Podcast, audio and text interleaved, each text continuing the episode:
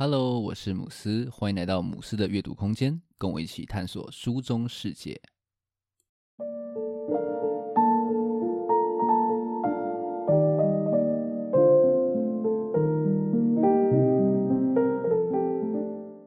今天要来跟大家分享《白夜行》这本书。这本书可以说是对我来说非常重要的一个作品哦。作者东野圭吾是响当当的日本当代的推理大师，那他也曾经以嫌疑犯 X 的现身获得直木赏。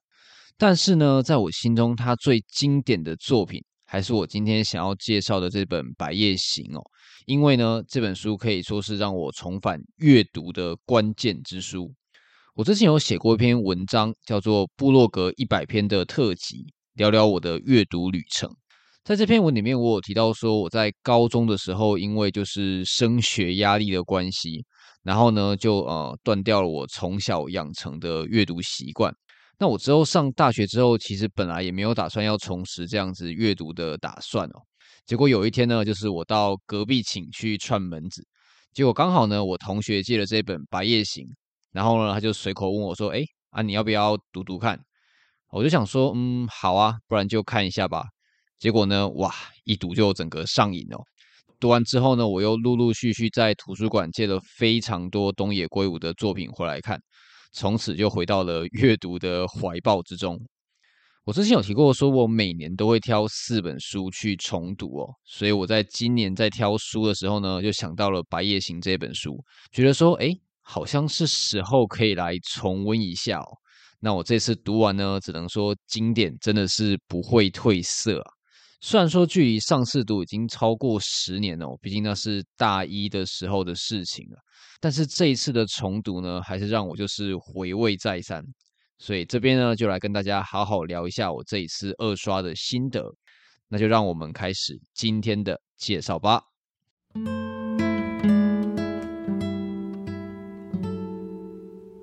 白夜行它的开头其实就像一般的推理小说一样。是用一个凶杀案来开启的，在一栋废弃的大楼里面，发现了一具男尸。那死者桐原阳介，他是一个当铺的老板，被人呢用利器然后刺死。随着调查，相关的人物慢慢的就浮现出来，包括像是当铺的店长松浦，还有死者的妻子弥生子，还有他的儿子亮司。然后在刑警替原的努力追查之下呢，又找到了与同源关系匪浅的西本文代，还有他的女儿雪穗。那你眼看呢？哎，主角大致都齐了哦，接下来应该就是很正常的解谜套路了吧？然后呢，呃，就没有然后了。故事没有往破案的道路去前进，反而是慢慢的说起了亮司还有雪穗的人生。其实东野圭吾他并没有直说这两个人的故事啊，每一个章节都会从不同角色的视角去出发，再顺势去带出亮司还有雪穗呢他们的生活状况。那可怕的是呢，很多跟他们有关系的人都遭遇了某种形式的不幸，最严重的呢，当然就是死亡哦。这样子间接描述的手法，让亮司还有雪穗他们两个人虽然说，嗯、呃，应该算是主角。但是却又有一点像是藏镜人一样哦，从背后去推动整个故事。东野圭吾他其实从头到尾都没有描述说这两个人有什么样的交集，但是读者呢其实可以感受到他们有非常浓厚的连结。那这本书我觉得很厉害的地方是，即便说其实你早就知道说啊，幕后黑手是雪穗还有亮司，但是呢你的阅读乐趣却是完全不会减低哦，非常的强。很难形容我第一次读到这本书的时候所受到的震撼哦，大概就是不断的在我心里面呐喊说：“哇塞，原来推理小说可以这样子写啊！”后来我才知道说，这样子风格的推理小说叫做社会派，它跟以解谜为主轴的这种本格派不同。社会派虽然说它也有一些推理的成分，但是会更把焦点放在这种描写现实社会上面。事实上，《白夜行》它整个故事足足跨越了十九年。那从里面呢，可以看到非常多日本历史的剖面。像是故事，它一开始是在一九七三年，那那个时候呢，刚好是第一次石油危机爆发的时候。除了说油价飙涨，恐慌的民众甚至开始囤积日用品。书中就有提到说，刑警替元的老婆就急着出门去抢卫生纸。那那个时候呢，被就是这个凶杀案弄得焦头烂额的替元，还是满头雾水哦，不知道说，哎，啊，干嘛要去抢卫生纸？另外，《白夜行》这个故事也跨越过日本经济由盛转衰的时间点，所以里面呢可以看到非常多日本泡沫化之后的痕迹，像是侦探金枝就在咖啡厅里面看到很多的东南亚的服务生，那这是因为说泡沫破裂了嘛，所以很多的业者就为了省成本。就去雇佣这些外籍的劳工，然后东野在这本书里面也会不时的提到很多的时代标记，像是里面呢就会讲到很多那个时候的一些棒球比赛的呃赛况，又或者是提到那个时代流行的一些呃音乐人还有音乐作品，这些细节都让我感受到一种浓浓的时代感啊，读起来真的是非常非常的有味道。其中我觉得最有趣的这种时间标记，大概是技术的演进哦。像是友燕他卖出的 NEC 八八系列的电脑，它的 CPU 居然只有十四 Mega，真的是超级难去想象。然后就连办案的手法也是在故事当中不断的去演进。故事的最后呢，甚至连 DNA 的鉴定技术都出现了。我觉得说这些东西正是社会派它迷人的地方哦，就是说它会带你不知不觉的去走过这种时代的轨迹。仿佛说你会跟故事里面的角色就是一起呼吸生活的感觉。那我在大学的时候读完《白夜行》嘛，就是从这本书入门之后，又陆续读了很多社会派的作品，像是呃大师松本清张的《杀之气》，还有点与线这些作品。结果呢，我这次重读才发现说，其实东野他在第一页就有写说啊，替元他买了一本松本清张的新作，打算要来看啊。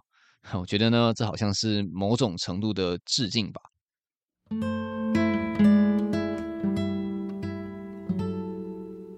书名《白夜行》，你可能乍看会觉得有一点哎摸不着头绪，不知道在说什么。但是这三个字其实就是亮司还有雪穗他们两个人的人生写照。最早提到《白夜行》的概念是亮司在和友砚还有红会庆祝新年的时候说：“我的人生。”就像行走在白夜一样。然后雪穗他在大阪就是新开店的时候呢，也曾经对夏美说：“我的天空里没有太阳，总是黑夜，但是并不暗，因为有东西替代了太阳。虽然没有太阳那么明亮，但对我来说已经足够。凭借着这份光，我便能把白天当成黑夜。你明白吧？我从来就没有太阳，所以不怕失去。”呃，这两个人这样子很像是在走钢索的这种白夜行的人生，我觉得这是整个作品最最吸引人的一个地方哦。我觉得替元用枪虾还有虾虎鱼来比喻他们两个人的关系的这个说法非常的有趣。他说呢，枪虾会挖洞，住在洞里面，可是有个家伙却要去他的洞里面住，那就是虾虎鱼。不过虾虎鱼也不是白住。他会在洞口巡视，要是有外敌靠近，就会摆动尾鳍通知洞里的枪虾。他们可以说是合作无间，这个叫做互利共生。那我自己也很喜欢呢，陈国伟他在后记里面的一个说法，我觉得非常的传神。他说呢，一个是游走在白日的道德边界的华丽女王，一个则是躲藏于社会正义暗影间隙的社会害虫。亮司还有雪穗这两个人，嗯，可以说是互为表里，一个在明，一个在暗，双方都保护着彼此的灵魂，然后呢，形成一个犯罪的共同体。然而啊，即便说就是读者都心知肚明，说他们两个人的羁绊非常非常的深，但是你终究只能去脑补两个人的关系。那故事的最后，亮司就是一跃而下，配上雪穗的头也不回。那真的是留给读者非常非常多的想象空间哦。那这边来念一下：只见雪穗正由手扶梯上楼，她的背影犹如白色的影子，她连一次都没有回头。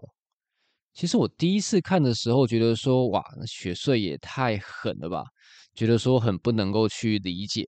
但是我这一次二刷呢，可能是诶多了 很多年的事故哦，觉得说诶其实这个行为超级合理的，亮司一定我也希望雪穗这样子去做。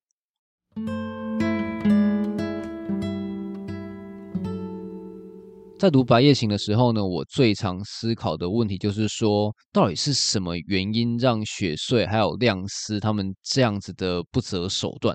他们所求的到底是什么？是想摆脱贫穷吗？两个人的出身的确都不算富裕哦，雪穗尤其是更糟糕的，所以两个人呢如此汲汲营营，似乎就比较可以理解。那我觉得有一个蛮值得思考的地方，就是说他们几乎都是利用所谓的资讯落差来赚快钱。像是亮司就曾经借由雪穗去盗走 Submarine 的游戏卡带，然后呢再去小改里面的一些程式去盗版发售，甚至还成立了无限计划公司啊，非常有规模的去大捞一顿。之后呢，他们又发现说，哎，刚发行的金融卡有技术上的漏洞，结果呢，马上又去盗刷。海削一笔，从这些地方都可以看到，说他们对于科技的熟练，还有就是对于商机的敏锐哦。那我觉得亮司说的这句话很让人玩味哦。他说呢，我只是卖我能卖的东西而已。的确啦，很多呃社会上的赚钱手法都是透过这样子的资讯落差去赚钱，但是呢，总觉得他们的手法好像还是太极端了哦。那书中亮司的这段话让我印象非常的深刻。他说。有错的，难道不是把装了钱的包包随便放的人吗？这个社会上，让别人有机可乘的人，注定吃瘪。讲的可以说是冠冕堂皇啊，完全不觉得说他这样做有什么样的不对。啊、要我说，这部作品让我觉得最不舒服的地方，大概就是它里面的一些杀人呢，都是因为需要，而不是想要。他们两个人最终的目的，都是要成就自己，杀人呢，只是顺便而已。如果可以不杀呢，那也无所谓。某种程度来说啊，这个其实比那种连环杀人魔的推理小说还让我感到更可怕哦。其实书中蛮多的段落跟杀人没有关系的哦，像是最开始最大的震撼，大概就是亮司他为了说要帮有彦去脱身，竟然对尸体灌入他的精液，之后呢，又为了盗取医院的资料，然后呢就设计点子去跟他假交往。那雪穗也是不遑多让哦。他早在小学的时候就懂得将母亲的自杀现场去布置成一个意外，希望透过这样子的这种布置去减少外界对他的一些负面的想法。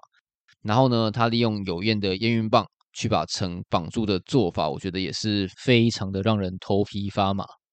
这些事情其实都跟杀人没有关系哦，但是我读起来胃痛的程度却是完全不输那些命案的。读到一半，我突然想到我之前看的美剧。创造安娜。那如果大家有 Netflix 的话呢，可以看一下。故事是在说一个女子叫做安娜，然后呢，她假装成上流去诈欺的故事。那我就想到说，诶，会不会他们这样子的极端是源自于说他们对于阶级攀爬的渴望呢？书中就曾经提到说，雪穗她非常讨厌她的出身，甚至连说话呢都刻意去调整，让别人听不出她有关系腔。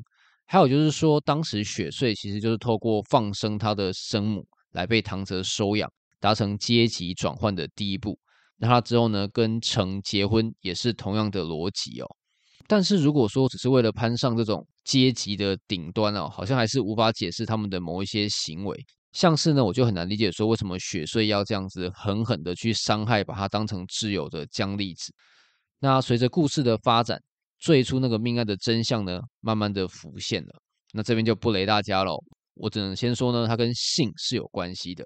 那这让我不禁就会去思考说，会不会其实性才是这一切法子行为它背后的原动力呢？或许就是因为说他们曾经被性所伤害，才让他们从此就是遁入的魔道，甚至后来他们还反过来利用性来作为一个威胁的手段。像是最初呢，是用在散播雪穗出生传闻的都子身上，结果最后呢，连江丽子还有美嘉都受害哦，读起来真的是超级超级的不舒服。觉得或许就像是替元所说的，他相信这种做法能够轻易夺走对方的灵魂。嗯，想想啊，可能在这个最初的当下，两个人的灵魂早就已经被夺去了吧。那我很喜欢呃这本书结尾陈国伟的这一段小评论，他们无所不用其极地成就自我，以他人的幸福献祭，在这样一个寻找不到救赎可能的层面上，可以说是演绎出东野圭吾最极致的极恶物语。这本书的阴暗可以说是在我的心上留下非常非常深的印记。之前我在《十一字杀人》这本书的心得里面曾经预告过说我要谈这本书，结果呢，在 PTT 上发文之后，就有人推文说：“哇，看到‘白夜行’这三个字，他的胃就开始绞痛。”老实说呢，啊，我也是。这部作品呢，就是如此的厉害。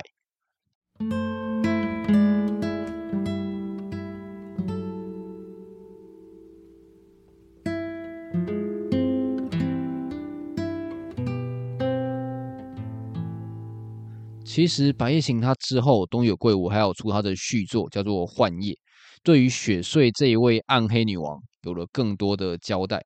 内容当然也是还蛮精彩的哦，但是我觉得后劲就没有《白夜行》这本书这么强。要是之后有机会重读呢，再来跟大家分享好了。话说啊，当初借我《白夜行》的这位同学呢，他最近要结婚了，那小弟我呢刚好是伴郎，这边就顺便也恭喜他一下啦。其实我从来没有跟他说过这本书对我有这么这么的重要，他大概也没有想到说他当初就是随手借阅会有这么大的威力。那很珍惜这些透过阅读所产生的一些缘分，分享这本书给大家，希望这样子的连结呢能够继续传递下去。